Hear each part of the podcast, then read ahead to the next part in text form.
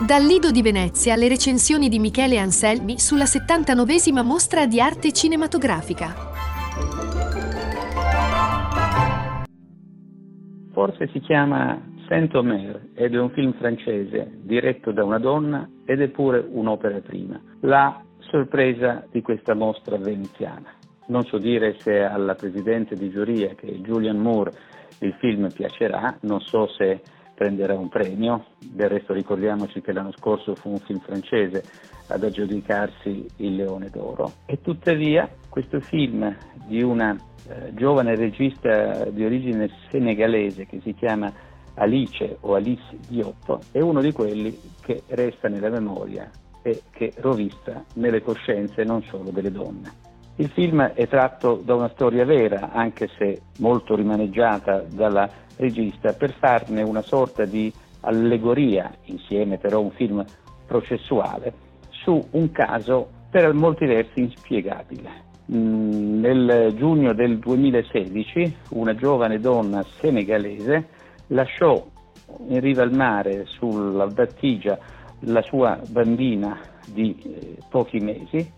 e quella bambina fu risucchiata dal, dalle acque e ritrovata alcuni giorni dopo. Quella madre, ovviamente subito processata, anzi incarcerata prima e, e processata dopo, sostenne il, il dibattimento con una certa fierezza e anche con una proprietà di linguaggio che colpì molto l'opinione pubblica. Del resto er, era una giovane donna colta che aveva frequentato l'università e che avrebbe voluto fare la scrittrice. Il tema vero è perché ha fatto una cosa del genere e perché nel rispondere alle domande del pubblico ministero e soprattutto della Presidente della Corte, lei sembra non giustificare, ma vuole spiegare qualcosa che l'ha portata a fare quel gesto insano, terribile, atroce. Il punto di vista della regista è mh, incarnato nel punto di vista di una giovane scrittrice che sembrerebbe una professoressa un- universitaria che si chiama Raga, che assiste per scrivere un libro a quel processo e, e lentamente capiamo che eh, lo sguardo della testimone, cioè della, della, del, della, scrittrice che deve comporre un libro su quel, quella vicenda, diventerà il punto di vista di molte donne. Naturalmente viene citata Medea, anzi si vede addirittura una lunga sequenza del film di Pasolini con la Callas e naturalmente strada facendo vengono fuori delle sfumature che eh, rendono molto più complicato la spiegazione degli eventi, anche perché la ragazza tira fuori, pur così colta e moderna, il tema della stregoneria. Il film a tratti sembra un giorno in pretura, quella nostra trasmissione televisiva, proprio per la semplicità con la quale vengono filmate le domande e le risposte. Però poi c'è una cornice, che è quella appunto di Rama, e lentamente capiremo che qualcosa dell'imputata è anche sta sviluppandosi nel cuore e nel sentimento e nella pancia di Rama. Un gran film, secondo me, che merita di essere visto e che meriterebbe un premio.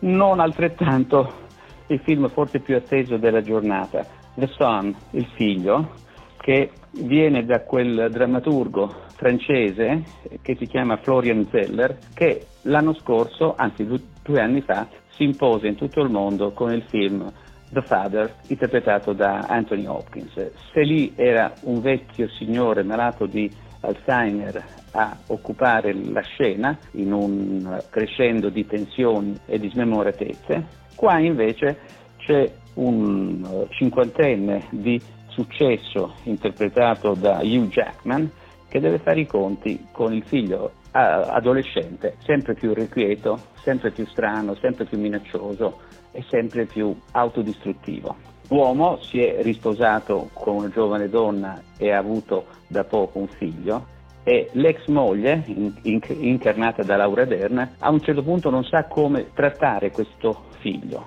e quindi la palla passa a Hugh Jackman, cioè al personaggio del manager molto potente, molto ricco, starebbe per entrare in politica. Il film, che, che, mostra anche, che custodisce anche un, una breve partecipazione di Anthony Hopkins nel ruolo del padre del protagonista, è un film formalmente corretto, ma in realtà molto noioso e soprattutto pre- prevedibile. Come spesso capita in questi casi, la follia, la depressione, la, la, la degradazione psicologica del figlio porterà verso una tragedia. E d'altro canto, come la storia del cinema insegna, se a un certo punto viene fuori una pistola o un fucile, prima o poi spareranno. Molto più normale e, e, e giustamente messo fuori concorso un altro film americano che si chiama Dreaming Wild di Bill Pollard che racconta sul filo di una nostalgia, ma di una nostalgia molto amara, sprigna, il successo tardivo, 30 anni dopo, di un duo di fratelli, Donny e Joe Emerson, che improvvisamente si ritrovano proiettati in uno strano successo per un long plane che incisero nel 1979. Come sia possibile che quel long plane, che non ebbe nessun seguito allora e che si chiamava Dreaming Wild, torni improvvisamente alla ribalta, creando una sorta di mito attorno a questi due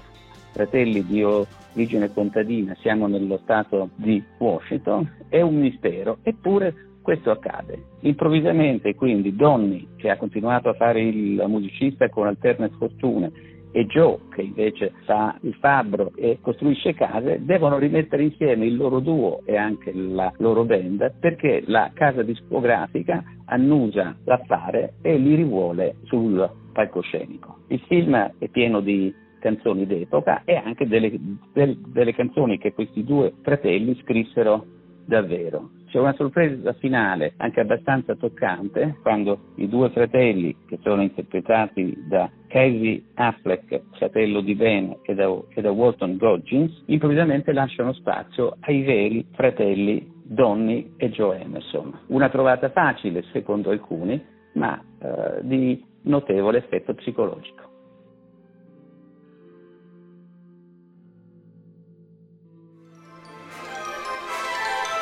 Avete ascoltato una recensione cinematografica di Michele Anselmi, un format realizzato grazie alla collaborazione con Radio Sapienza, Cinemonitor, Osservatorio Cinema e Media Entertainment e Cineuni.